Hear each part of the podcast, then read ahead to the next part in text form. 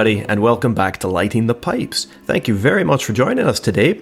Today's episode is going to be a quick tot shocker, much like the book that we're covering. It is The 39 Steps by John Buchan, the first of the Richard Hannay adventure stories. And joining me, as always, is my cousin and reader in arms across the pond, Joshua Taylor. As always. How are you doing, buddy? Are you excited here to talk about this one? Yeah, I think this should be a. I think this will be a fun episode. Yeah. Uh, just kind of a first impression to give our listeners. The book is very short. It's like just over 100 pages. Yeah, I know this is a, over. I know this is a podcast, Josh, and our listeners can't certainly see this, but just hold up your cover for me. You've got a. Is that an Oxford's World? That's right. Nice one. I like your cover. Uh, I've got an old, uh, uh, a deliberately vintage penguin. I like your cover better because there's like Um, yeah. the, I don't get this train on the on the front of mine. It just It's- doesn't. I mean, he The train a scenes in the book are limited, aren't they? And they're quite ephemeral. Yeah. Yes, absolutely. But, uh, let me see, like the- an old model Ford or something on the front. Or, I don't know. Well, that's what I got, isn't it? yeah. Like an old uh, Citroen or something. Anyway, sorry everybody. That's uh, that's terrible chat for a podcast. But We're just we're just we're, we're just comparing Yeah. the covers of our editions. Indeed. Is, Yeah. is, is all.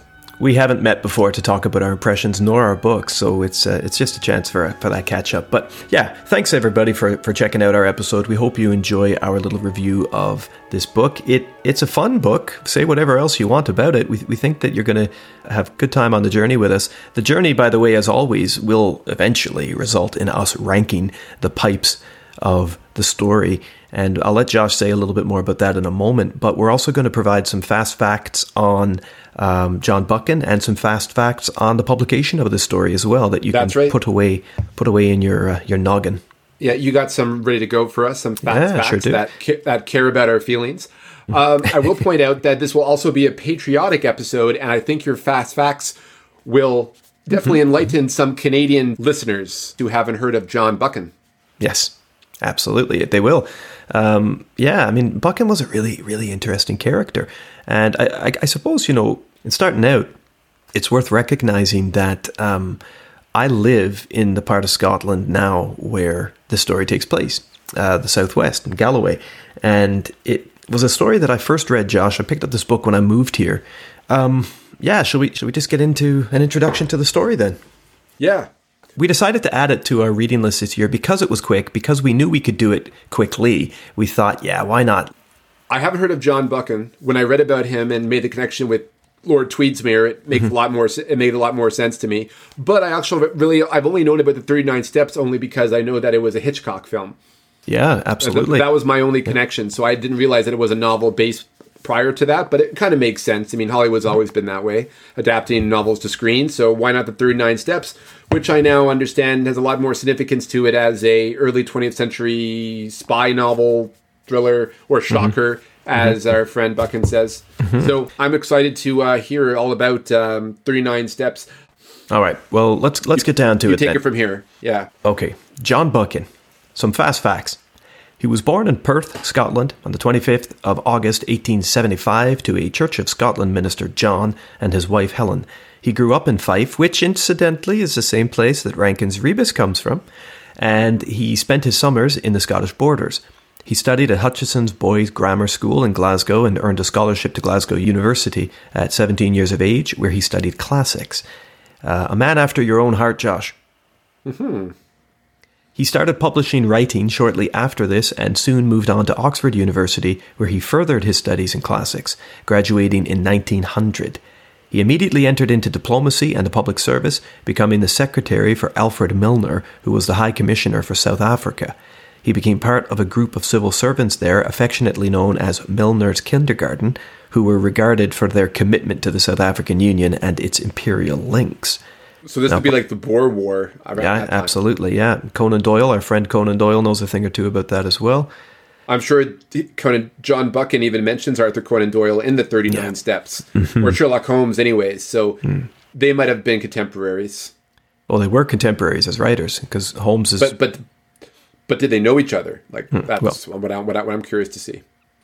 Upon returning to London, uh, Buchan became editor of the Spectator magazine and started of the Spectator and started writing again. When World War One broke out, Buchan wrote for the War Propaganda Bureau and worked as a correspondent for the Times in France. In 1915, he published his most famous work and the subject of this episode, The 39 Steps. The following year, he went to the Western Front, where he was attached to the British Army General's Headquarters Intelligence Section to assist with writing communiques for the press. He received a field commission as second lieutenant in the Intelligence Corps. A year later, recognized for his skills, Lord Beaverbrook, Max Aitken, if you uh, have listened to our Ian Fleming episodes on our sister podcast, Bond by Numbers, you'll know Lord Beaverbrook and Max Aitken as a connection to the Fleming years. Uh, he appointed him as Director of Information, which is a job that Buchan himself said was the toughest that he ever had. So, if we think about Buchan at this point in his life, his career, he's mingling and rubbing elbows with the very powerful, the very influential figures, politically and socially. After the war, Buchan focused on adding more historical writings to his resume in addition to his thrillers and Hannay style adventures. In 1927, he started his political career in full, I guess you could say, being elected as a Unionist Party MP, working to improve Scotland's position as an emerging nation within the United Kingdom. Yeah, he was a Unionist. like he was for Yeah. Scotland being independent but part of England at the same time, keeping That's its right. culture, keeping its traditions, but also being part of, of the British Empire, not separate from it. Yeah. Uh, this led to several advancements, Josh, within the political and religious institutions that he worked, such as the Church of Scotland. And in 1935, which is, incidentally, the same year that Hitchcock adapted his 39 Steps into film, King George V ennobled Buchan as Baron Tweedsmuir, a ceremonial step which prepared him for imminent appointment as the Governor General of Canada, working for the Empire as British Viceroy with Prime Minister Mackenzie King. Uh, he served in that post from November of 35 to February of 1940. And in fact, Josh, Canada, in large, we have Buchan to thank for the Governor General's Literary Awards, which he started and which remain, unless I'm mistaken, Canada's premier award for literature. I believe so. Yeah, Yeah. absolutely. Um, also, Buchan was, even though he was against war, he didn't like war personally. From what I read about him, um, he was the man, like the figure that gave Canada the green light to enter the Second World War. Yeah, that's right. and He he, died- loved Canada. Like, like there's a big, and he loved Canada too. Like, even though he was Scottish uh, and he went back home to Scotland, I know they love Canada. Like Tweedsmuir Park in British Columbia is named after him. Yep, it certainly is. Uh, Buchan died in post, or Tweedsmuir, I should say, died in post after suffering a stroke and a related head injury in February of 1940. In the 21st century, uh, and we will get into this a little bit with our discussion, I think, of the 39 Steps, Buchan's writing and the character of Richard Hannay have fallen under some scrutiny. Chiefly, he's challenged by several for being racist, uh, a little anti Semitic, and all, Yeah, outwardly Scudder's colonial. speech at the beginning was like Yeah, really hit me when, when I read it. Yep. so, Yeah. Yeah, well, we'll we'll get into that. But yeah, that's just some fast facts on John Buchan, and I know I know that I kind of rapidly move through them, but something we're looking to do as we move forward with these new authors on our show is to spend certainly the context necessary when there's a story going on, but maybe just get to the get to the meat and potatoes of our episodes a little bit quicker, streamline our fast facts and our context a bit. So, um, if if now you're happy, we leave Buchan behind, at least historically speaking, biographically speaking, and move on to the 39 steps. Um, I can give you some publication information on that, and uh, then we'll slide into a summary, which I've prepared before thrashing out the pipes. So when was it? You mentioned that it was published in 1915. That's so right, This was yeah. during the First World War. That's right. Yeah. So it wasn't before the First World War when, when this was published then. No. because I find that really interesting. And the reason why I find that interesting is because, in terms of history, the catalyst to the First World War was the assassination of Archduke Franz Ferdinand in Sarajevo in Yes. Yeah. 1914. Now, it was done by a member of a terrorist group called the Black Hand. Mm-hmm. So in this book, we have a Balkan leader assassinated and an organization called the Black Stone. Yes. And so and that there can't be a coincidence there. No, that's one of the reasons I think why, uh, on the nose, this book was so well regarded among the troops in the trenches. You know, it it it, it created a facsimile of what they were fighting for. You know, and what they were fighting against. I can see that. It's a very strong propaganda piece Yes. in that way. Well, keep And- in mind that Buchan worked for the propaganda bureau, so he knows what he's Yeah. doing. He knows what he's doing. Yeah, absolutely. He's patri- patriotic to the very end in his own way.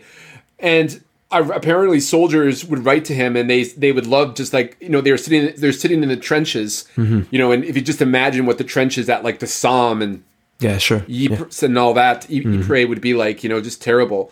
But you know they they're writing what his writing was a form of escapism Yep, absolutely. to them. And I keep thinking, you know, of, of an author that was very much molded by his experience in the First World War, and that's J.R.R. Tolkien. And he would have been in the trenches in World War One at the Somme. And maybe he was reading the 39 steps, you know, sitting there when he was coming up with just the basics of, you know, his great opus that he would write, you know, 20 years later or so. So mm-hmm. it's, a, it's a tr- interesting to think about. Yeah, that family cookbook, right? That's the one you're talking about. That family, family cookbook. cook, the Tolkien family cookbook. Yeah, it's very very long and has a lot of information on the off on on things that don't really have anything to do with cooking. Hmm. Um, unless you count the hobbits, they definitely enjoyed their cooking and their singing though. So I, I guess did, yeah. it could be argued in that fashion. Anyway, the 39 Steps, yeah, Josh, it was serialized in Blackwood's magazine in August September of 1915, published as a book the next month by William Blackwood and Sons in Edinburgh. Blackwood's magazine, by the way, uh, ran from 1817 to 1980, if I got my dates right. It was a kind of like a miscellany, a magazine conceived, I guess, as a rival to the Edinburgh Review, which was a Whig publication. So you can see, Oh, so those, this Yeah. was a Tory. yeah, yeah, okay, or at least a Unionist piece, right? a union a unionist piece. Yeah, Mm-hmm. I can see that. It's the first Richard Hannay adventure. Buchan wrote it while he was ill with duodenal ulcer, a condition that would follow him really throughout life. Um, and Buchan drew a lot on his own experience. If you think of Hannay, world politics, intelligence, South Africa, international work abroad, to compose the story. He called this a shocker, his own term, which he described as a story that mixed political and personal drama. He also said that shockers involve events that are just on the edge of believability. Now, Josh, this makes me think, uh, for the second time so far this episode, of Ian Fleming, who claimed that the best of his Bond stories are improbable but not impossible. And judge, Giant squids, for example. like giant squid. And judging from today's sensibility, I think that Shocker is maybe uh, you know a little over dramatic, but I can definitely see how the 39 steps qualified as more intense back then because shocking if we're speaking prosaically, I kind of please. found that the writing reminded me of or Sherlock Holmes. It reminded me of Sir Arthur Conan Doyle's style in many ways, and how he was describing. It was I felt like Watson was describing in moments. There is Watson telling me something that's happening that Yeah, he's, yeah. you know, like I just I just kind of felt that um, same kind of narrative voice was was present here, and I guess that's the standard narrative voice they had for thrillers. They were very taut. They were very uh, straightforward, um, and you know the heroes went and did this, and they got that done. Simple as that. There wasn't any sort of in between duplicity. duplicity. There wasn't much complexity beyond that, and that's what you sort of get with this story. You know, despite our maybe a want for a little more, but Yeah, yeah, yeah. It's a certain time. It's definitely a time traveling episode for us because you think about the Quiet American, where you have characters of such uh, shaded and shadowy proportions. They're, they're, you know, their their moral compasses are not quite established in a firm direction. And here we've got a character whose moral compass couldn't be more erect. To pardon the pun, he couldn't be more upstanding. You know. Oh, absolutely. He's in- infallible. Like there's. Yeah, uh, yeah. like a. I know that the female term is yeah uh, is Mary Sue, but I, a Gary Stew is, is what Gary- this character is to me. Gary Stew, I love it. He's Gary Stew. Yeah. This book has never been out of print. It's regarded as a classic in both the crime adventure genre and British literature more widely. It's been adapted no less than 20 times over the years for radio and at least five times through film and television, including Hitchcock's influential film, which we can talk about a wee bit at the end of the show if you'd like, starring Robert Donat and Madeleine Carroll. And in April 2021, Netflix announced that Benedict Cumberbatch would star in a new adaptation of the story. Interesting. So, yeah, very interesting. I could find no more news on the development of that news story, though. So if, if anybody out there listening has got some facts to check with us on that, let us know at lightingpipes at gmail.com or uh, find us on the socials. Yeah. Yeah. So, anyway, look, guys, that's just a quick rush through some publication information and some biographical information. As Josh says, Buchan, as the Governor General of Canada, had a huge influence politically, socially, not just in the world and government of that country, but also of his own. He was a fascinating figure, and now certainly the lens of criticism is shining on him. You know, his his work and his legacy is is under investigation, I yeah. guess, by by the critics, you could say. Um, yeah, I mean they're they're going back in the past and they're finding yeah. a man who was lived in a colonial atmosphere and they're yes. catching hints yeah. of racism and yeah. other th- bigot- bigotry and stuff. Really, you're finding that in someone who was raised in the British Empire? And you're, amazing. I'm really surprised at that. It's, it's, a shocker. That's a shocker to me. Um, I will say though, for those who aren't Canadian listeners or even Canadian listeners who are not you know comprehensible to it, but um, the Governor General is really what makes Canada apart from the uh, other democracies across the world because it's basically the Queen's representative in our parliament. Mm-hmm. Back then, it was he was the king because he was under George V and George the the Sixth afterwards, and briefly Edward, but that didn't last very long. Um, so it's it's basically we still have a governor general to this day and it's just uh, part of the Canadian parliamentary structure that we always have. You know, the British Empire is always reminded to be part of Canada because we are part of the Commonwealth. Mm-hmm. So that's the reason why this particularly resonated with me because John Buchan had a part to play in the history of Canada. So very interesting. Yeah. Why don't we slide over to the summary and after start thrashing out our pipes and uh, I'll let you explain to the listeners what exactly it is that we're rating here in this quick show. Oh, yes.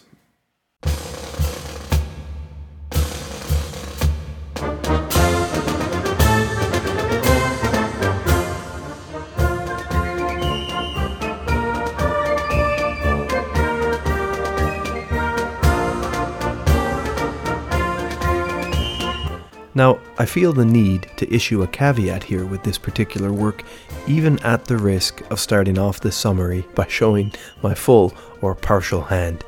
You know, there is escapism, and then there is escapism. Suspension of disbelief is a trademark feature of much fiction and literature, regardless of genre. So, when the 39 Steps begins with its fast pace and conveniently serendipitous motivating incident, we're pleased to play along with the unlikely exploit of Richard Hannay. But when Buchan asks his reader to stretch beyond suspension, somewhere into the realm of stratospheric zero G abstinence, one's disbelief is forced preposterously onto a naked stage. Indeed, Buchan's Britain is one populated by only about a dozen people a few working class grunts, some upper crust elites, and a handful of dangerous, uninvited foreigners. Forget its 209,000 square kilometre area. Buchan's Great Britain could fit inside a Starbucks for as many different people that we actually meet. Oh, sure, the populace is there in exposition and broad strokes, but that's about it. And in fact, it is this, the story's spirited cachet of few folk coincidence, that ultimately lends brick and mortar to the story's timeless unbelievability. And even for a thriller, a shocker, to borrow the label given by the author himself, The 39 Steps does ask a lot of both contemporary and modern readers. Then again, one doesn't pick up a Richard Hannay adventure for a flavour of verisimilitude. It's the bumpy coach ride through the outrageous that they're after. Moreover, I understand and appreciate how this idealist heroic narrative became a favourite among troops in the trenches of the Western Front during the First World War. But I digress. Caveat over. Let's consider how all this comes to be. Richard Hannay is returned to London from South Africa when the story begins, where he's earned his stake with some mining operations of what's vaguely revealed as the British South Africa Company. But London really bores him. In fact, he's fed up with socials, gentlemen clubs, and champagne lunches. Good news for him because just as he's planning to get himself out of Old Blighty, he's visited by an American spy, Franklin Scudder, who claims to have knowledge of an international plot to destabilize Europe. Uh, Buchan hurries over Scudder's reasons for involving Hannay in this plot, just says that he looked like an honest sort of chap. Well, this is the first of many myopic because plot moments in the story, which we'll just need to go along with. The specifics of Scudder's knowledge involve the Black Stone, a group of German spies who intend to assassinate the Greek premier, Constantine Karolides, during an upcoming visit to London in the middle of June. Hannay is charmed by Scudder, and he lets him lay low in his flat for a couple of days. And across their short tenure as perfect stranger roommates, Hannay and Scudder share some interesting chat over the myriad intrigue of Scudder's collected notes I suppose for a rich and entitled bachelor, this constitutes the sort of breaking boredom daring do that he's after. Well, fast forward a couple of days, and Hannay returns home to find Scudder murdered in his flat, a knife dug straight into the back. Afraid that notifying the authorities will tip off the plot and encourage that dastardly German spy ring to disappear from Britain altogether, Hannay decides to take matters into his own hands and flees London in disguise as a milkman with Scudder's ciphered notebook in hand. Of course, in doing this, he heaps a whackload of unnecessary suspicion and responsibility onto his shoulders, but he appears game to pick up Scudder's torch and take on the Black Stone's evil scheme himself. Taking a quick look at a map, Hannay decides that Galloway, one of Scotland's more rural and isolated regions, would be the perfect place to hide out from authorities, at least until the 15th of June or so, when he'll return to spoil the anarchists' attempt on Karolides, and so to Scotland, Hannay's and Buchan's ancestral home, for the majority of the story's action. He quickly learns from a newspaper in a shepherd's cottage that he is suspected of murder and is being sought by police in Scotland. He does some train jumping to throw off the scent, and eventually stops at an inn where he builds quick trust with the keeper, at least enough to tell him a watered down version of his story. And this is the first, but certainly not the last, episode of We Just Met, Would You Like to Hear My Story? Trust, extended by our protagonist. But his judgment always seems to turn out just fine. Anyway, Hannay is by now being pursued by an airplane, but stays at the inn for a few days, and in that time manages to crack the cipher in Scudder's journal. Two men show up looking for him, though, and after a little cat and mouse scene, Hannay returns to steal their motor car. He tours a little bit, but doesn't really know the area, and nearly gets into a crash, ditching the car off a cliff. Conveniently, wealthy landowner Harry Bullivant was driving the other car and takes Hannay back to his manse, where the men talk politics and indulge in some fine patrician scran. After learning about some of Hannay's deeds in South Africa, Harry invites him to give a speech at a party political meeting being held later that afternoon in support of Bullivant's electoral ambitions. Hannay's impromptu TED talk raises the roof, even outperforming Harry's own, and earns the other man's trust completely. Upon returning home, Hannay bears all to his host, and Harry writes a letter of introduction to a relation of his in the Foreign Office that might come in handy later. Harry leaves the Bullivant estate well fed and reinvigorated, hopeful over the prospect of another couple days in the southwest Scottish wild, but he's quickly spotted again by that darn aeroplane, and soon sighted by some trackers on the ground. The search is intensifying. Luckily, he meets a road mender at that very moment named Alexander Turnbull, and thus begins what might be the story's most preposterous section. After a quick exchange, Turnbull agrees to switch places with Hannay to avoid getting caught hung over by the new works surveyor whose arrival is imminent. The symbiosis of these random encounters is becoming quite silly by now, but we're carried along by the sincerity of Buchan's first person narrative and the naive wonder that maybe, just maybe, there's a road mender or a rich politician out there for all of us when the going gets tough. On that very same stretch of road, Hannay meets an acquaintance from London because, plot, he's a stuffed collared upstart named Marmaduke Jopley. Yeah, you couldn't make these names up, could you? Hannay threatens Jopley, takes his clothes, and drives his car a few miles away before jumping out and leaving him frazzled. Hannay takes his sleep that night on a hillside and wakes up to continue his journey on foot among the glens and follies. His pursuers aren't long in picking up his scent and follow him towards a cozy cottage, but the man inside helps Hannay hide. When the coast is clear, Hannay meets properly with the old man, but it's all feeling a little too fixed. Pregnant pauses punctuate the scene, and a foreboding sense of expectancy lingers, as if Hannay was always going to end up here before this man with the hawk like eyes. Uh oh, the eyes, that's it. Hannay remembers a note from Scudder's amazing narrative. The man he dreaded most in the world could hood his eyes like a bird. And here is Hannay before him, or one very much in keeping with his description. The man addresses Hannay by name, but Hannay is already ahead of him, having adopted a new alibi in the moment and sticking to bluff as Ned Ainslie, a sailor making his way to Wigtown to visit his brother. Hannay is well fed and observed by the man and his two associates, but eventually is led by gunpoint into a storage room. Happily, this room is filled with lentonite and other explosive ingredients with which he grew accustomed during his time in Rhodesia. Weighing the options, Hannay decides to blow his way out of the room, and he does so, spending the rest of the day on the ruined roof of a nearby mill. He returns to Alexander Turnbull's place under the cover of darkness to recuperate from the explosion and to reclaim his possessions. He then says goodbye to Scotland and heads south, taking his chances with the Foreign Office and Sir Walter Bullivant, who happily receives him after being given the letter written by his cousin Harry. They discuss Scudder's notes, but learn that Karolides has indeed been assassinated. Sir Walter travels to Scotland Yard with Hannay and clears his name of involvement, but Hannay isn't terribly satisfied. In fact, he's downright grumpy and agitated, and as luck would have it, again, he runs into Marmaduke Jopley and starts a fight with him. This only gets the attention of the police, and Hannay is forced into the run again. He hightails it to Sir Walter's house, though, and finds him in a meeting with several officials, including the First Sea Lord. That's head of the Royal Navy, for those of us uninitiated folk.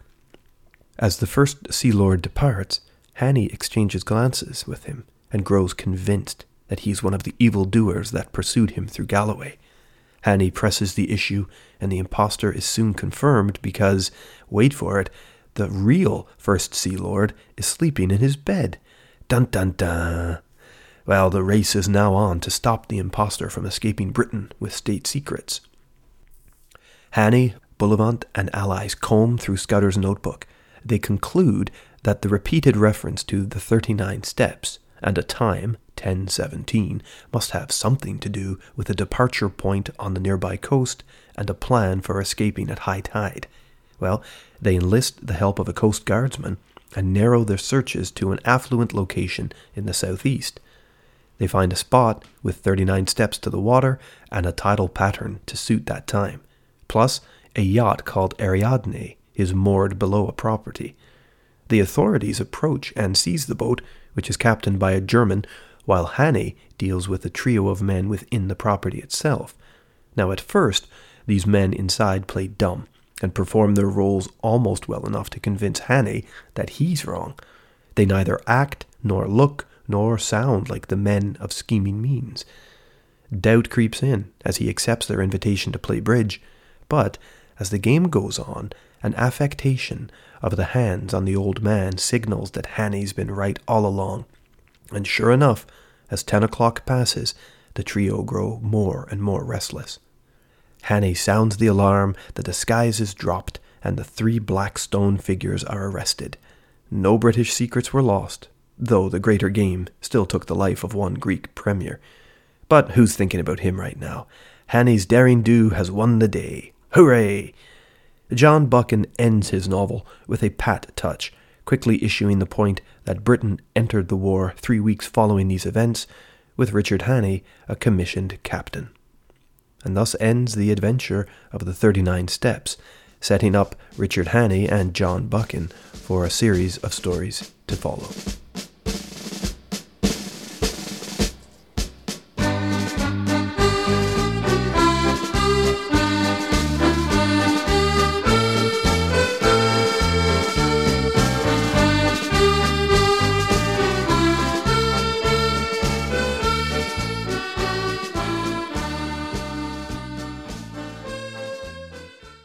Well done, Scott. Another one for the books. mm. no pun intended.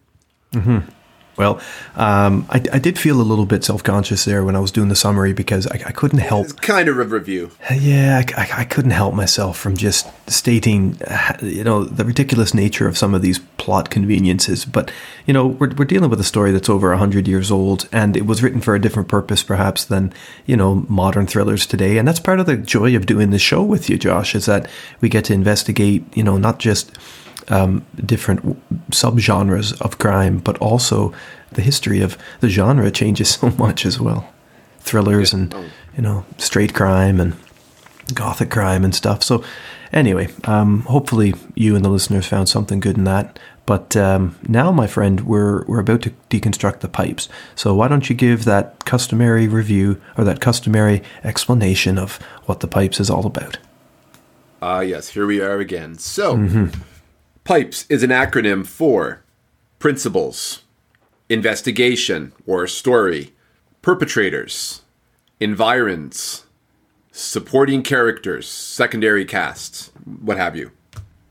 Perfect. We have five points for each category. Yeah, gives us a total of 25 that we use for scoring our stories and structuring our reviews. And we're going to start off here, Josh, with the principles, and I'm going to let you go first. What should people know about your feelings of Richard Hannay? Richard Hannay is what I think many people today would call a, Gary Stu, or for the feminine, a Mary Stu, mm-hmm. or just in general, a kind of heroic archetype character that was prevalent at this time period. And even up when it comes to certain things, you know, it depends upon what you're writing a novel for. If you're writing a novel that doesn't really deal into their political ramifications at the time that it that it was written in. That doesn't really deal with any delivering any kind of cultural message or social message or that's not really a parable in any sort of way whether religious or non-religious and you don't you're not really telling a story because you're emotionally invested in telling a story yeah yeah then richard hannay is your type of character he yeah. is a one and done you wouldn't even compare him to Bond because the because Bond has more complexity. Uh, Sherlock Holmes has more complexity. He's an audience surrogate for people who want to get in there and get the job done and enjoy a swashbuckling adventure, and that's basically what Richard Hannay is. And to me, as a principal, uh, he's a two. Okay, he's a two, right? Yeah. Okay. Uh, any any I, favorite I, I moments or? Uh, well, a two would be just sub pass there was nothing in the story about his character that surprised me other than even though he claims to be a Scot, he knows that you don't really feel that he's a Scotsman in his in in the writing. You feel that he is an Englishman or he's trying yeah, really hard to be one. Yeah, that's interesting. And I also noticed that there was when people react around him, they treat him as an English woman. an Englishman. That'll be a far interesting story. Just go going there right now. Yeah, yeah. Um, Origin of Mrs. Doubtfire or something. I don't know, but yeah, you heard it uh, here first. Yeah, yeah, you heard it here first. Thirty-nine steps would be difficult to ascend if you're in a skirt, I suppose. But uh, yeah. that said, mm-hmm. um, like to everyone else, he appears as an Englishman. As an Englishman, it seems that he's treated as a low class, but he's still respected by it, which is kind of a, of a fantasy surrogate character for the uh, audience as well, because you know that like a soldier sitting in the trenches in Belgium somewhere is not is going to fantasize about the character, and they're going to be off into his adventures, and all of a sudden they're going to see that oh well I'm a Scotsman, I'm an Irishman, I'm fighting mm-hmm, for the mm-hmm, English, but mm-hmm. if I help them with this great case, I'll be respected just like one of them and I'll be one of their peers. No, my friend, you're going to the trenches. That, yeah, simple yeah. as that. Yeah. And uh, the character is almost like a he's a propagandic tool, is what he is. I know that makes him sound like I'm calling him a tool, but I, what I mean I'm really saying is that is that he is a MacGuffin in the fullest sense of the word. Yeah, he really is, isn't he? I mean, but it's it's funny, you know, you mention some of these other characters and archetypes. Like he is sort of a pre-Bond figure, in, in and right down to his ancestry. You know, he, he's Scots yeah. by uh, author's design, really, and and not not much more. He, we know that Fleming read his Buchan as a schoolboy, and while his character is less impulsive, um, maybe and works within the law instead of out with the law. There is some merit in this comparison, I think, Josh, because like I, I don't know which Bond I would I would compare him to. Maybe Pierce Pierce Brosnan's Bond because he's kind of snickers at the baddies and he enjoys his lucky moments and he kind of like you know he has that whimsy about him that's like oh I just got out of that you know? Like there is that about Brosnan's Bond as well but I don't know. I mean I, is there anything in this? Am I am I just blending the podcasts that we, we do together? Is there I mean is Richard Hannay a literary ancestor? Is the literary Bond a descendant of this character in any way I don't know because I feel that Fleming lived a different kind of life than John Buchan did. Like John Buchan was first and foremost like um I mean they served military careers and whatnot and they did private some extensive work overseas, yeah. private school upbringing. But you can tell though that his pro- that deep down Buchan was a patriot and he was involved in the government.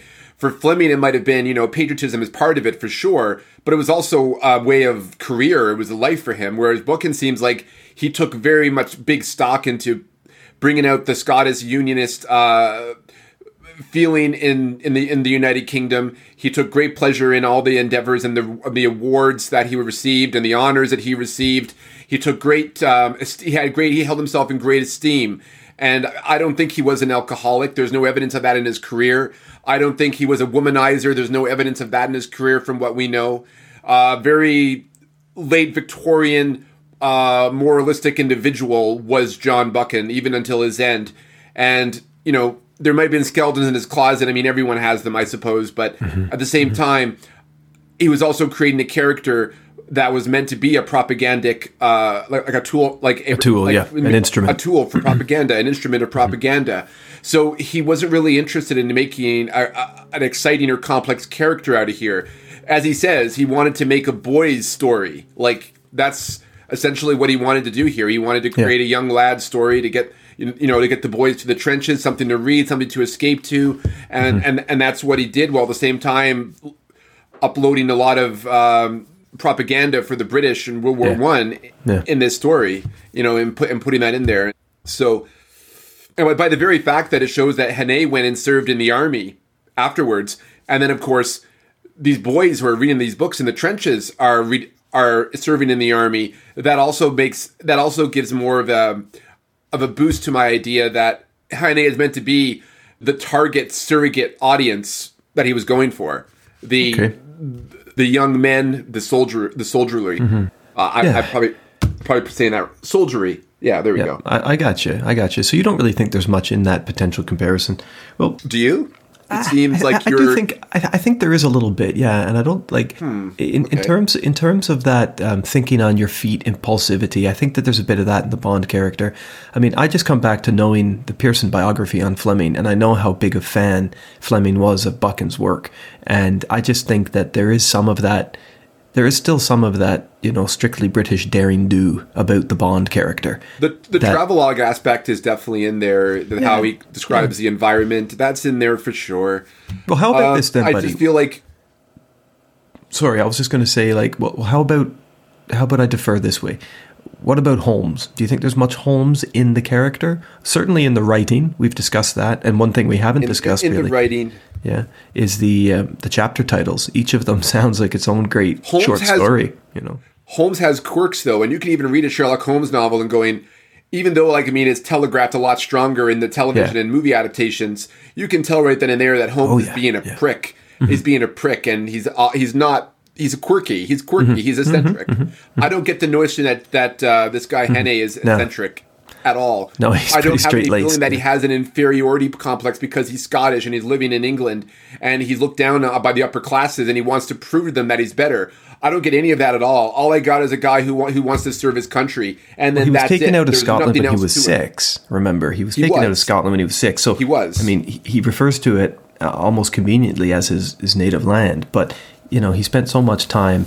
I don't know. If I was taken out of my, if I was taken out of Canada at the age of six, I don't think that. Anyway, I, understand what you're saying. Um, okay, maybe maybe this is a moot conversation. Um, I would Not just really. like to. No, it's it's okay. uh, you know we're we're presenting our we're presenting our uh, what's you know we're presenting our, our, cases for what we think of the of the Richard Hannay character. Yeah. yeah. Well, and, you say that you say that he's he, he is a straight laced kind of no nonsense guy, but he does seem to enjoy giving people the runaround, and he does take pleasure in his own little He does- his own little successes on that front. He does, yeah. Maybe he, uh, he wants to do his best, and you know I can see that. But I found the writing was just so. Of his, the character sketch that were given of him is so superficial that I couldn't get anywhere below the surface. Like I really wanted to connect with this guy, and even while I was enjoying how like Bond he thought on his feet and was mm-hmm. able to get himself out of these predicaments, a lot of it is because, and unlike Bond, there was no like I don't know spycraft or any sort of demonstration of. Mm-hmm. uh this character would not ha- would have to use his own not just his wits but just simple physical dexterity to mm-hmm. survive a situation. And there are moments in the book where he does that but all of a sudden though like when something else comes along he then has deus ex machina after deus ex machina after deus Yeah. ex machina. Yeah, and it's almost like there's guardian angels being sent down him to uh, help him on his way you know throughout the story. Like it's very traditional. It's almost campbellian in some ways in terms of how the story is presented because you have a lot of donor figures coming in and bringing the hero Yeah. onto his journey right yeah. The way I think of it, Josh, is like that. Um, you know, that video game, that analog where you're you're moving left or right across the screen, and you keep getting these power ups. Right? He just keeps getting these mushrooms that uh, build him back up, or like these places to hide out. And I think Absolutely. that does.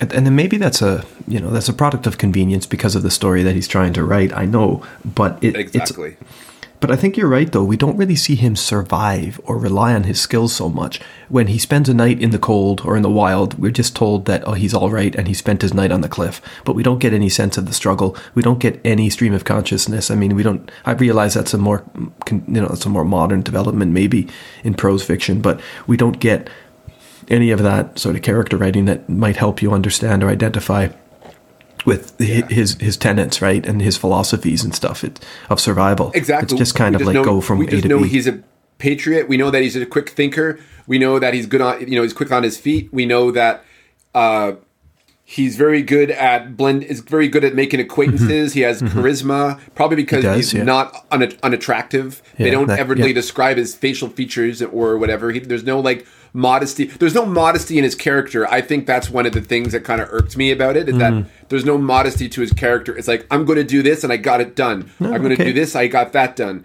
Oh, I'm going to go and do a speech while I'm hiding out from the bad guys. I'm going to do a political speech and and and blow everyone away in the room, even the people who are already trained at it. Right. So, like, I don't know. yeah, no, you're right. It's he's just like Are, we- are we seeing bits of John Buchan himself there or something? maybe Like, is he he, trying? stumbles from one success to another. Yeah, but he does though as a character. He does have agency in the story, and I think that some of the luck that he finds along the way is deserved. But but it's just hidden from the reader a little by the distraction of just how serendipitous and coincidental his his you know his favors become. I mean, we should applaud him for his handling of the Alexander Turnbull stuff, like the road mender, Yeah. because he, he really negotiates that swiftly and He, cleverly. he, he does. And again, although it's ridiculous that he's there, the way he recognizes and utilizes the explosives, you know, um, that's great.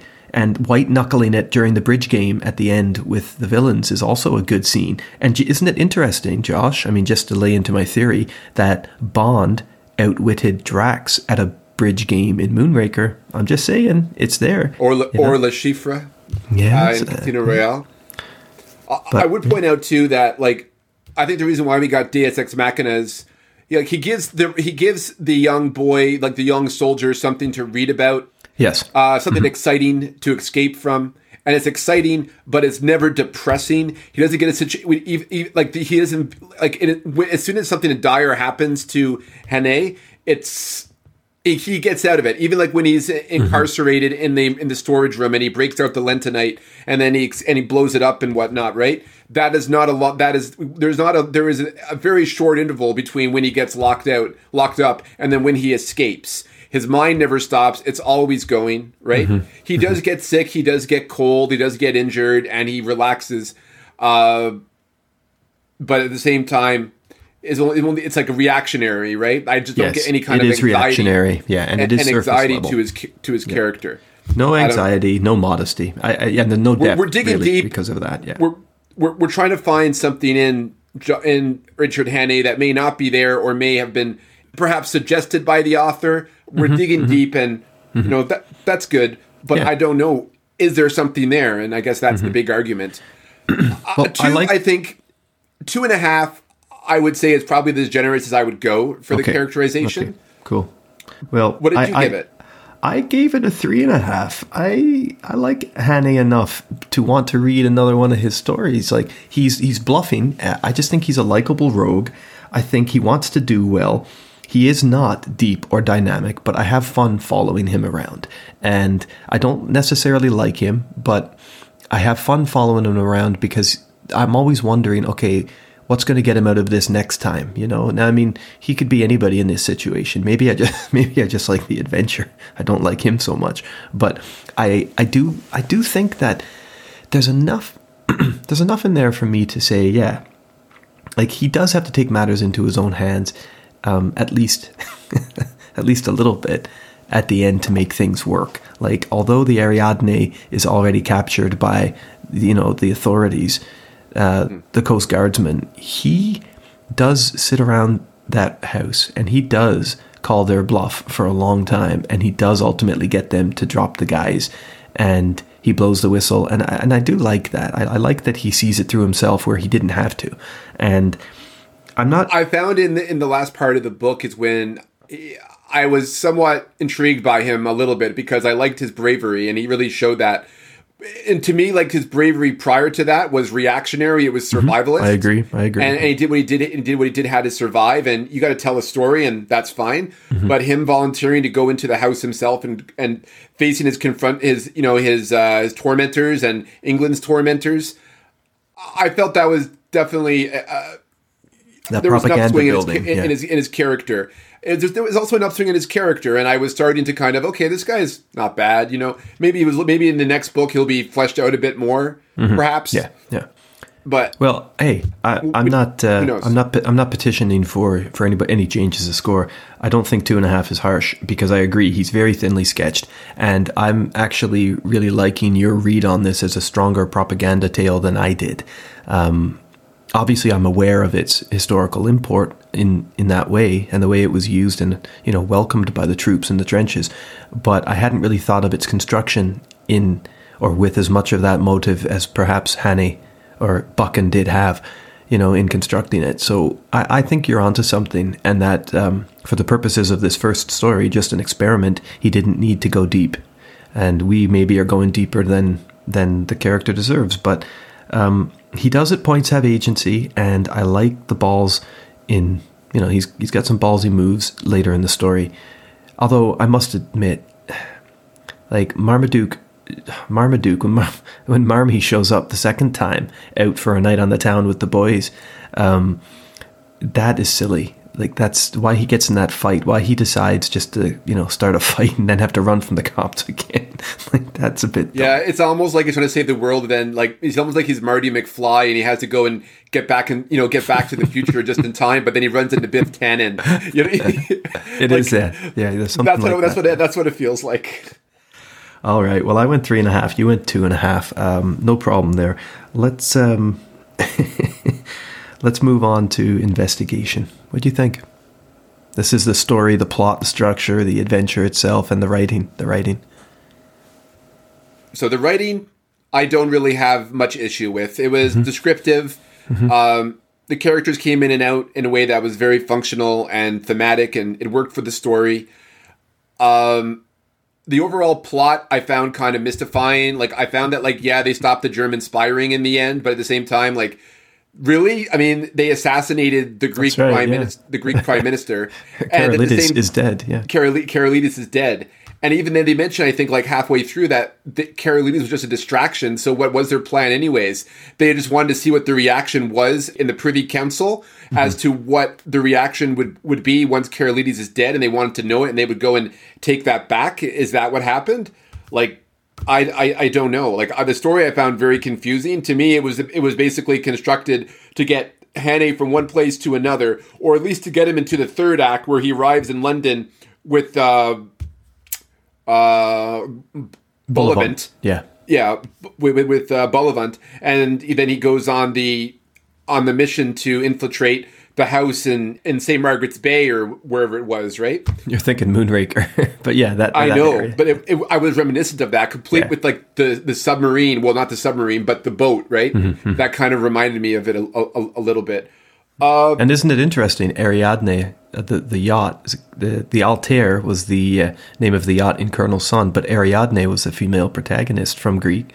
From Greece, it's quite interesting the way that uh, Buchan Bond and they're all in there together somehow. I'm Well, that also ya. shows his classic. You mentioned he has a classic. He, he went. He Yeah. studied classics at Glasgow, so obviously he's very familiar with this tale of Theseus and the Minotaur, right? so, and Ariadne's role in that, right? Because she's the one that gave Theseus the string to uh, escape the maze, right? Uh, going back though, again, it's like all these co- coincidences and stuff. Like, so Scudder dies in the apartment, and then he flees to Scotland before, he, so that he gets back and t- so he can so he can be discreet and avoid incarceration, and therefore. Uh, which would then allow you know the the villains to succeed. So he goes north, and then by running into certain people like Jopley, for example, or just or the enemy is still following him or knowing where he went. They're following him by by plane. It just so happens that the the main villain has like a house in Scotland as, as as well, and he runs into them. Like they were leading him towards there. Like Yeah, I understand he's kind of where he that you know Henne is playing with tropes and it's not supposed to make sense. I talked about before, you know how like when Stan Lee was creating his comics, uh, early Marvel comics, the whole point when he was telling either Ditko or Kirby, it's like I don't. It doesn't matter the logic. We're just going to get to the next panel. Like, and that's kind of what. Yeah. That's the kind of writing Yeah. style that we're dealing with. It's the, that pulpy sort of boyhood thrill. Yeah, I will give credit towards Hannay's character, and maybe in terms of the writing to Buchan, is that there was no love story in this story. There was no, there was no like you know femme fatales. There was no no women. uh no women really, except like an old lady. I think was what Yeah. appears once or something, right, and gives him board. So I'm wondering, is that like also propaganda in its way too, saying they don't want them to you know to fantasize about women, so they go get you know VD somewhere like in a town in France or something think like I that. I think right? you're onto something, man. Yeah, I think you could be onto something. Strip it down, away from distraction. Just keep it about Also good, Victorian- good versus bad. Yeah, late Victorian, Edwardian, late you know Edwardian sort of, or Georgian. I, I guess it would, it would- it would be Georgian, right? Because George V, yeah. So you know that Georgian idea of discre- of, of discretion of purity i suppose in that fashion and and they also wanted them to be faithful to their wives and families back home too right so they didn't want to escape into that type of fantasy yeah. No, you're right, man. You're right. Um, and, Buchan's style is a little bit tongue in cheek. Like I think there is a recognition here on his part that he knows, at least at some point, that he has written a ridiculously convenient yarn. Uh, maybe he doesn't want his readers taking things too seriously, like you're suggesting here. You can see how he's having fun writing it. I, I feel Um, Yes. it in his writing. I feel he's enjoying what he's writing, and you can feel there's there's a kind of a, a giddiness, I suppose, to the story and whatnot. And there's a bit of an excitement. I was kind of like going along with it to the point where like to, to the point where I'm all of a sudden we're that's it like suspension of disbelief. I just can't hold on to it anymore, man. Yes. It- it's it's Yeah. gone up in the air like a World War One Zeppelin. Yeah, Yeah. you know, like well, it's, that's uh, that's right, and that's what I was saying in in that in that summary. Like there comes a point where enough is enough, and too much is too much. But I do wonder, Josh, like how much has the modern zeitgeist ironed out the fun from reading? Because maybe we come to these stories expecting and demanding and just feeling as though we should be given more depth, Something more new. seriousness. Yeah, like why is it that, especially in the I cultural acknowledge the shadow, hypocrisy of that. yeah, but you know, he's writing he's writing at a time where guys like Sir Frederick Burnaby and all these other sort of gentleman adventure types from the late Victorian era were real Alan heroes. Were yeah, exactly. They were but but I mean Frederick Burnaby was a real man, you know, his work in the Khyber Pass and the things he used to do around town and Sir Richard Burton. these people were real. These people did have an impact as, as societal figures. And Richard Hannay is kind of like an extension of that in terms of fiction. And I mean, you know, if you think about just just that point I was trying to make about how, how the the zeitgeist has maybe maybe kind of forced us into a corner when it comes to reading now. Like, why does crime have to be serious and dark and sort of like um, you know, void of real or just the serious dark, realistic thing. Like I, I've never. Like, do we need to take it seriously? and consign it to detectives and ruined marriage brokers and I don't know, like um, smoky, cynical uh, d- detective departments and corrupt P, PD, you know, or police departments and stuff like. I mean, Hitchcock. Hitchcock always said that murder can be fun, right? And that was his big thing. And I feel like this idea of being on the run is is exciting enough to be engaging. And I mean, yeah, okay, it doesn't apologize for anything or try to kind of broadcast the irony, and maybe he could do a better job of that because some of these coincidences are just bonkers and ridiculous.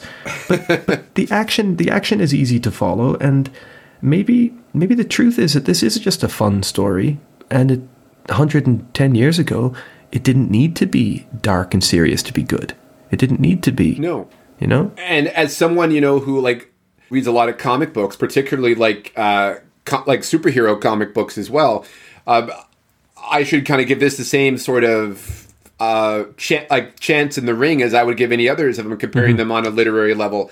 And that's the thing is like we expect things to be because I think in this day and age now because we're so I guess maybe evolved in, in morally morally speaking and uh, you know, and the world's a different place. We're not we, we don't envision the colonial world that existed at this time where there's such escapism and and these things were and and the idea of like literary um where the idea of, of, of, you know like oh being a good writer or telling a good a good novel mm-hmm. was only the real interest of academics it wasn't the interest of of, yeah, of, of Joe public. Soldier yeah. Yeah, Joe Soldier or or you know or or Lucy Laundress, right? Uh, it, it, was. I like what you did there. Like, That's good. Yeah, yeah. I was thinking of Lucy Lawless, but then Lucy Laundress works well, I suppose, too, right? I'm just I'm just picturing Lucy Lawless with a, with a Cockney accent now.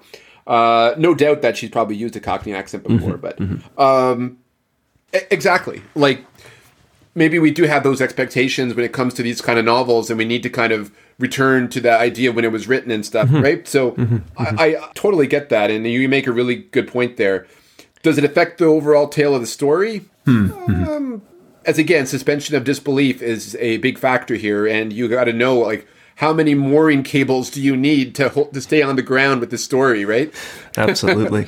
But you know, one thing I do want to give the story credit for is is it's shameless and very upfront characterization. Like the the expository characterization from the very first page is so direct, you know, like I'm bored, I'm unhappy. I'm ready to just cash in and go out of here. It's setting up Richard Hannay as a guy who is asking for trouble and he gets trouble. And so, you know, you, you know, you've got your dramatic or your sort of showing characterization, which is where the actions and the dialogue up. show a character.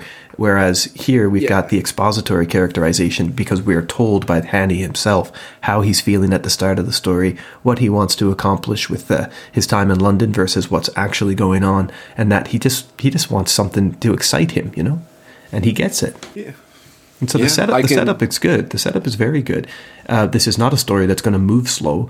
Hannay tells us who he is from the very start. The adventure is is perfectly is perfectly introduced, and throughout the story, you know, Hannay does often remark how ridiculous it is. He can't believe how lucky he's been. And yeah, that reinforces the reward theme in the story too of risk. And if you want to extend it to the military, you know, soldiers taking risk, trusting in your your ambitions and all of that stuff. But I ask you seriously, what the hell is Marmaduke Jopley doing riding around in a car in the southwest of Scotland outside of London? Like, you could be forgiven for, for thinking that he's part of the Blackstone conspiracy because what no. the hell is he doing?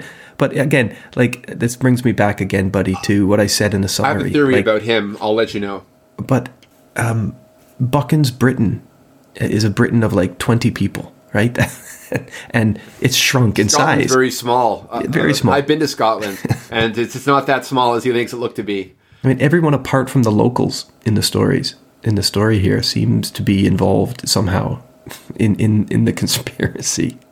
No one else lives in in, in the UK, right? Anyway, my, my final point on the on the investigation. I mean, we're talking our way through it, but it's a fun book. I mean, there's a few lulls in the action, but almost every chapter really does defy the odds in some way. And that does demand an awful lot of that suspension of disbelief, and it's too much. But the verdict depends largely on how much flash in the pan adventure fiction you like in a story. Um, I really do like how Buchan titles these chapters like Sherlock Holmes stories. You know, the literary mm-hmm. innkeeper, the radical candidate, the uh, and he was releasing it in pieces too. Yeah, right? he was like serializing in, in, it in Blackwood so. magazine first, right? It's really cool. It's really cool. But anyway, um, I, I gotta admit, I had fun reading the story. I'd read it before, but it was nice coming back to it, despite my gripes about the plot leapfrogging from one scene of, you know, coincidence to another, and the fact that I don't think he, I, I don't think that he needed to do this in the first place because if he had let the authorities in on it when Scudder died, I don't think he would have been hung up and drawn for it. You know, I think he would have. Yeah. I think he could have found another way to to go about things, but hey, whatever. I went. Speaking, I went three and a half for my investigation. I was. I was three. I'm happy with that mark. I, I think it's not gener. It's not too generous, and it's worthy of to me of the story that that I received. And it's not a bad mark either. No, not so at all. It shows that I enjoyed it. Yeah, it shows that I was entertained, and I was able to pick up the subtle variations of the Mm-hmm. story in terms of. Sorry, you know, I, I was able to pick up the subtleties of the story in terms of what Buchan is doing here with it, and so I, I played along in, Mm-hmm. that fashion. Um, just to think of the overall investigation and the story.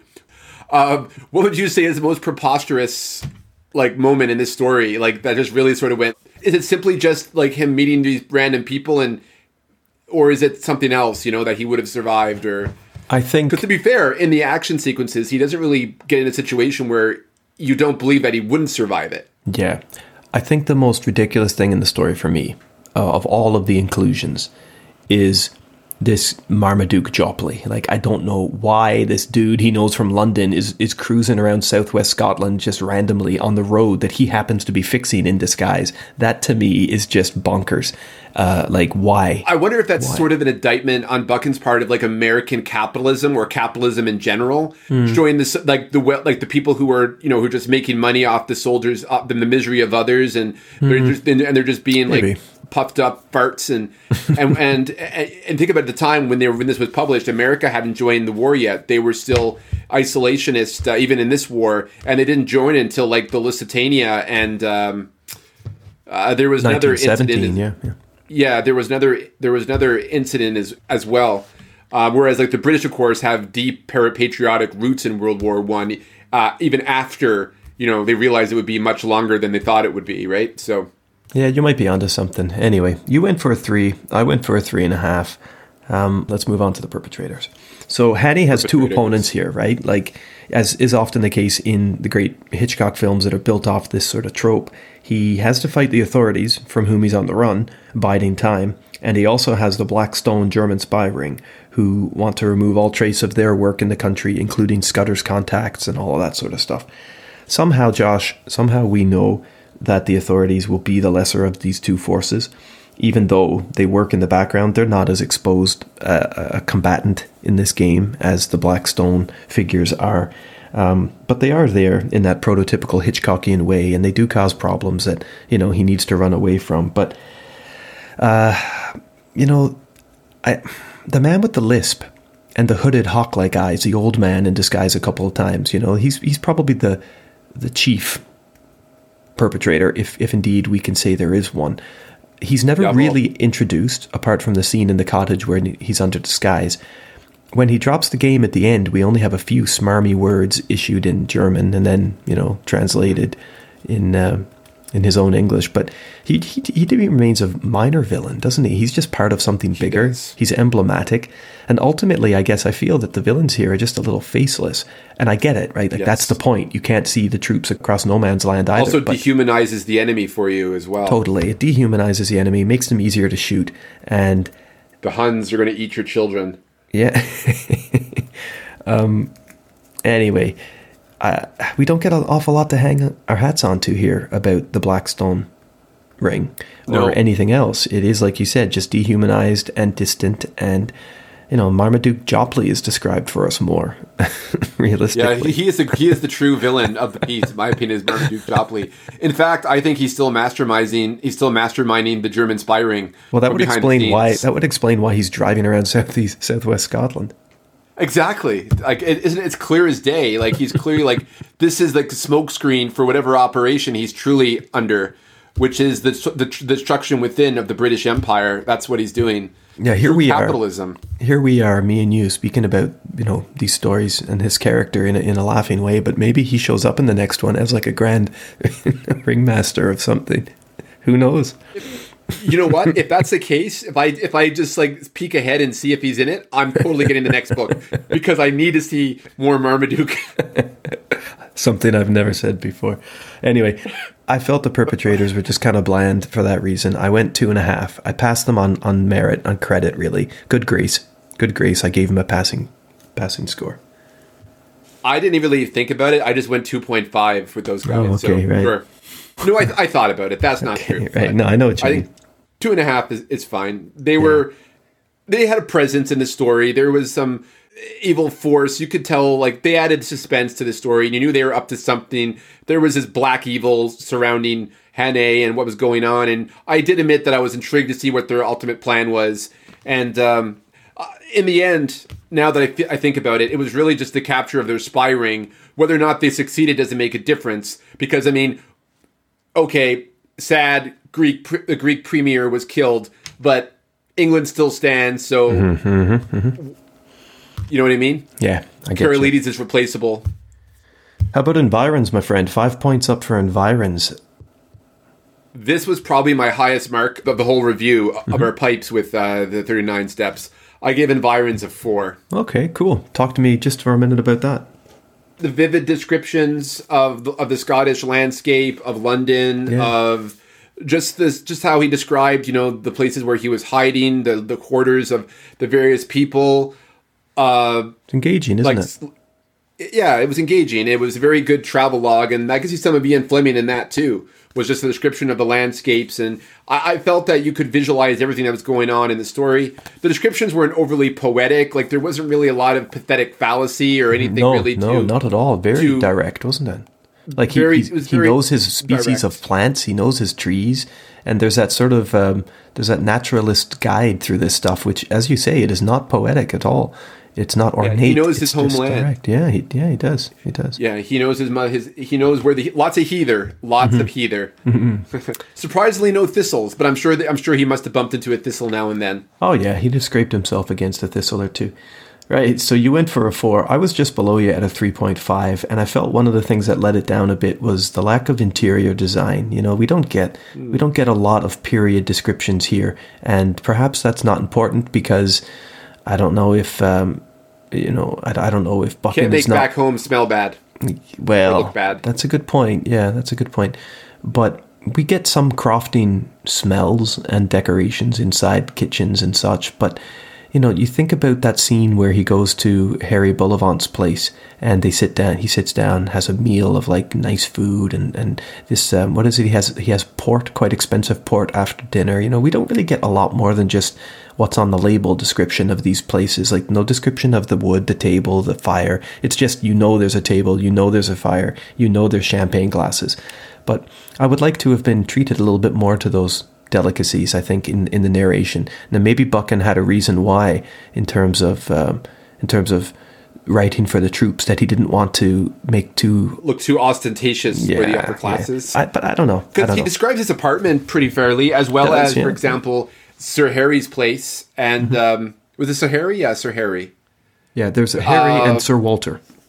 Sir Walter, yeah but and yeah. also his description of the uh, the house of the of the bald man, the bald mm-hmm. archaeologist, mm-hmm. are, that's, are, that's well done, eyes. Yeah. yeah, I think that was like a set piece, and if you look at it in a movie context, where like it's a set piece, there it has a lot of functionality in the story. It's going to be blown up so you want to make the destruction of that place and the escape from that place, you want to make that place significant. You want to describe it because Hannay was there for the longest time and mm-hmm. he was in a set, he was in a stressful situation when he was there. So it, it takes yeah, functionality point. in the narrative over other locations, right? But even like sure. his apartment though, like I like the idea of like the front hall in his apartment and uh, how he was eating like crackers from the cupboard for his lunch, uh, for his for his breakfast and then you have like the body on the floor with the knife in it and the shroud covering it, and then you have the milkman. Uh, that's, that's like and the everyday life and uh, like so there was you know elements, but three and a half is good, as, and so is four. It depends Mm-hmm. upon how well those elements struck you. Yeah. Well, this is my neck of the woods. Southwest Scotland is my neck of the woods, and I could certainly recognize some of the descriptions. I know Buchan isn't imagining, you know, he's not imagining an echo chamber, right? Like, what what does this place look like? He's not in. Yes. Anyway, all right. So you're a four, and I'm a three point five. Um, let's finish up, pal, with uh, supporting cast or secondary players. What do you think here? I think a three is a good mark. Uh, uh, the supporting characters, as as you know, as Deus Ex Machina as they were, I did enjoy them. I enjoyed the the Roadman. I enjoyed Sir Harry and Sir Walter. I, you know, I, I, I like I liked how the Milkman Scudder was kind of an interesting individual. There was more to him than meets the eye, as we learn. I wish we could have learned more about him. Yeah, me maybe too. if maybe if he hadn't died straight off and or we got to know him a little bit better before things went down that would have been interesting and would have been a, a good time too to to, to explore Hannay himself as a character but the, the supporting characters all worked for the narrative uh, they all did their jobs you know like actors would in those scenarios and Did you have any favorites? Any any characters that uh, you kind of took I'm, away? I'm, I, you're gonna hate me for this man but I love Jopley. I love Marmaduke, Oh, really? man. He's- he's the guy you I just- liked, huh? He was just like one of those. I, I don't know. It's just like seeing. It's just a prat and just a fun character, and it, Sure, it's always yeah. good to have a a good bully. And there just wasn't anyone in the villainy except for like the bald man and maybe the young guy who they go back to a bit. That seemed more. I, I just kind of wish Jopley was involved a bit more because it seemed more obvious. But the fact that he knew him from before just kind of like indicates to me that like is this guy and it, it confused me whether that uh Hannay is he in the lower class is he in the middle class or is he connected to the upper class like he rubs elbows with certain people so Well, I mean, his dad got him a place to work with the South African company, yeah or the British South so he African knows company. people Of course, so he knows people Yeah, and He he's people. and but he he- would still be considered middle class though he's definitely Yeah. like middle class yeah Oh yeah, upper middle class for sure. Yeah, because he's attending all these champagne lunches and ladies' socials and things, and he's being invited to give speeches places. and he's he, bored and he's bored with all of that. So come on, he's in. Yeah. yeah, yeah. I don't think I don't think the water. I don't think the gulf between him and Jopley are, is all that big, to be honest. Yeah, he's bored because he wants to go out and on an adventure, just like the boys wanted to go to World War. You know, go out, go out onto the Western Front and Uh-huh. chase off the Hun for the for, for you know for, for England, right? Yeah. That's the that's that's the whole situation. There is that they want to emphasize that.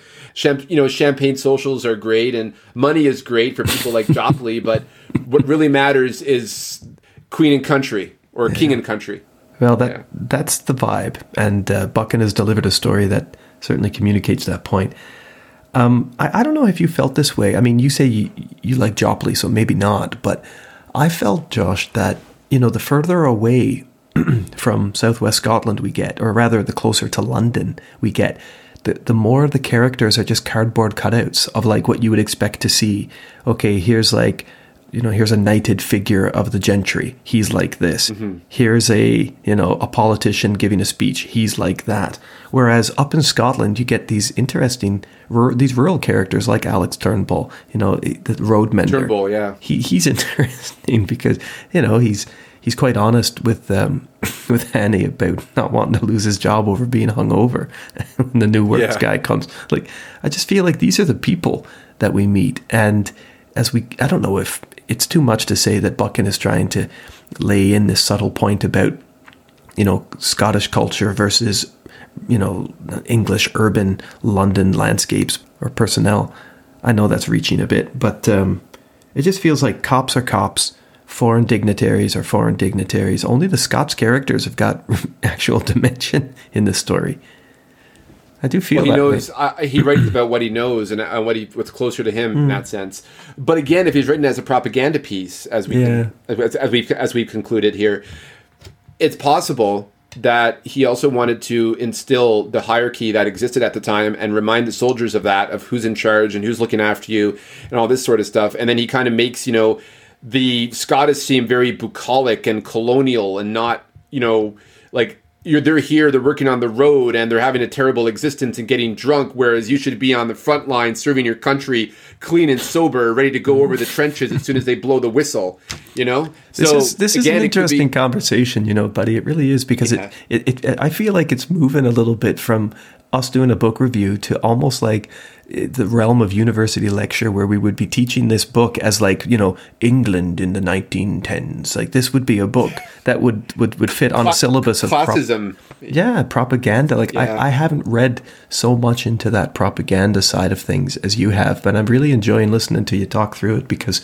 i think you're offering a, a really neat uh, lens through which to view this this story and its reception that could be because I've been reading a lot of nonfiction um, breakdowns of classical and 19th century, 20th century politics um, for you know for my own research and, and whatnot. And so I'm just I'm just aware of those dynamics and but when that's I, good. and I That's good. and I and I spot them as soon as they're there, and that's Yeah, what I yeah. see when I read this book. Uh, And knowing about you know Buchan did actually make this as a propaganda piece, then Mm-hmm. it, it, it makes total sense, and it's all clicking on. Yeah, all, it you is, know, yeah. it's, it's firing on all it's firing, it's firing on all four cylinders for me here. I just wonder then if, if I represent in this discussion the everyman who's going to pick up the, the story without knowing or digging or wanting to look too much into that, and you represent maybe the more learned contextual reader who understands this as a piece of propaganda, there's something in it for both of us to appreciate, whether it's going to be a high scoring novel or not, you know? Um, the other the other character, the last character really I'll, I'm going to mention is this dude who's not a character at all, but instead is a figure that's remembered a couple of times by Hannay, and that's Peter Pienaar, the guide, the best scout in Rhodesia, who who Rhodesia, almost, yeah. almost like a soothsayer. He kind of you know he sinks and slips in and out of the story, giving advice that Hannay Use uses the force, Richard.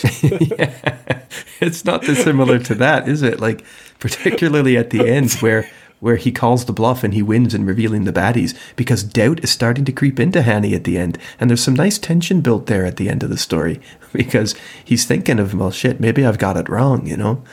Um, Yeah. But he remembers what Pienaar told him, you know, you see things through and you, you know, you fight your point and you don't back down. And I like that. I think that's really cool. Don't back down. And there's also that character I liked just at the end there in um, Walter Bullivant's Sir Walter's office. The, uh, the French- French, the French guy, yeah, the French ambassador, or the French um, Got politician. to make our allies look competent and uh, Mm-hmm, and and and effable, right? I, yeah, I mean that was kind of transparent. You know, even if you're not looking for that, it's there, very transparent.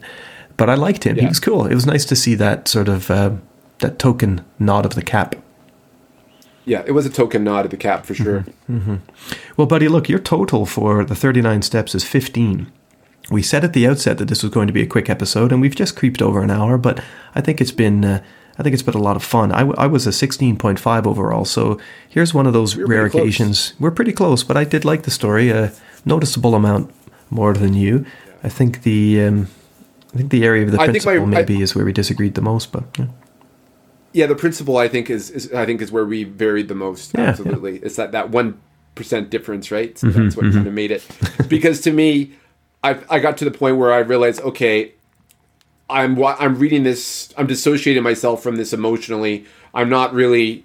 I'm one of those people who I love escaping into worlds. You know, I like reading fantasy and science fiction, and Mm-hmm. Yeah. I really love escaping. I love I love being I love escapism. And I found with this story is that I was just seeing so many so much of the writing on the wall and what this story was trying to be and what it was doing that it was like too there was an agenda behind it and it kind of took me out of the story. Hmm. It's kind of like the complaint that some people have nowadays that things are too woke or or you know they see this a feminist agenda or they see this type of agenda or this kind of agenda. And while I don't think that exists wholeheartedly in every text that's made, you could definitely feel that there was some governing force behind this book and what it was hmm. what it was trying to do. And I think that kind of just took me out of the story just a little bit more for me to enjoy Sure. it. I see I that. do Yep. appreciate your points about Richard though, and I can see more of his character. And you did remind me too about how in the beginning how he was bored and tired. And I remember when I first read it, start- started reading the book, I'm like, okay, I think I could like this guy. I, th- I think this guy's kind of fun. Mm-hmm. Uh, he's kind of like a much more jaded form of Watson. You know, he may not be as banal as Watson in in, in his own way, right? Yeah, yeah. Uh, I know that's sacrilege to say Watson is banal, but kind of is. We've earned the Kinda right to say that. We've earned the right to say that. Yeah. Yeah, he yeah. does shoot a lot of dogs, like- but He does shoot a lot of dogs. That's definitely true. and while that is a Victorian thing, I don't know it would classify as banal. Uh, True, true, true, true. Anyway, look, that this was this was good fun talking our way through this, and you know, I, I was thinking, Josh, um, just before we sign off and preview our next episode, Halloween is just around the corner. Have you got any recommendations? Uh, quick recommendations for good Halloween stories, long or short?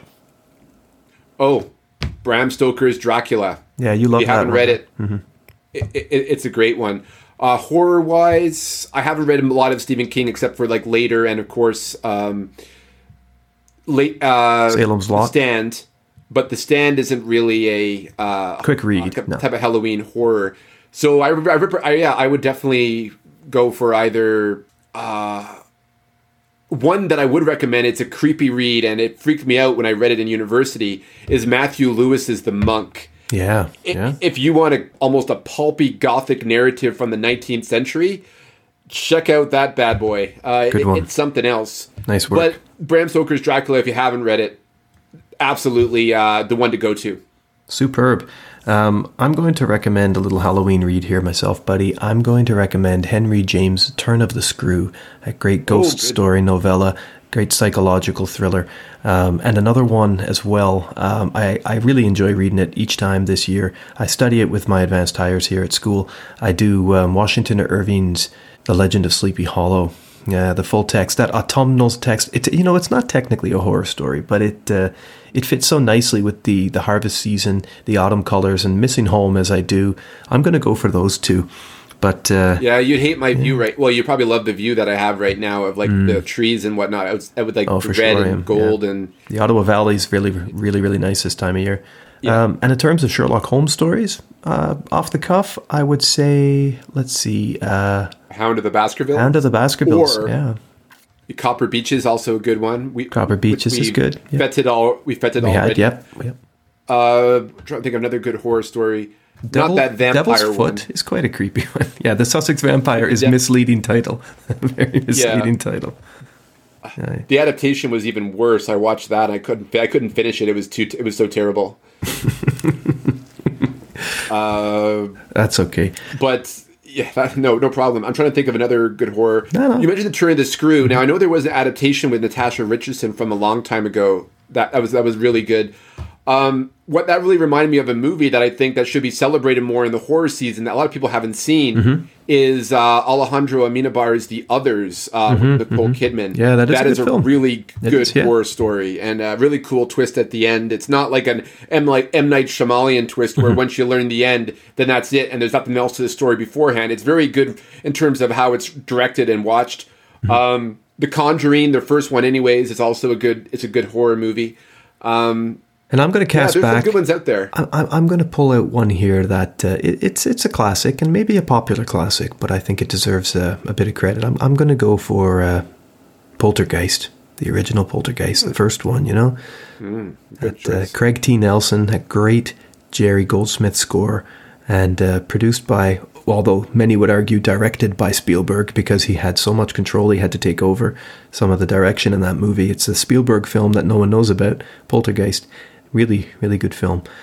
Anyway, and you probably won't disagree with me. Uh, go on, uh, go on Amazon. The X Files is available on Amazon, at least in in North America, and just find like a classic uh, sta X Files standalone. Um, Home, the, the season four episode with the, Dehan you know, Diverlet's season three, or season two. season season two, Season two, Yeah, yeah. that one's that one's really good. Uh, there's a couple of great X Files standalones. In fact, shout, just buddy, look for any shout. episode written by Glenn Morgan and James Wong, and you're bound to get a good one. Yeah, So, that's a great shout for Halloween. Easy, quick, digestible shows and stories there for you. yeah. Um, right, buddy. Well, look, uh, just before we sign off and wish our, our listeners a, a farewell, um, what's coming up next, my good man, on Lighten the Pipes? So we are delving into the very popular author Michael Connolly Mm-hmm. and his character Hieronymus Bosch.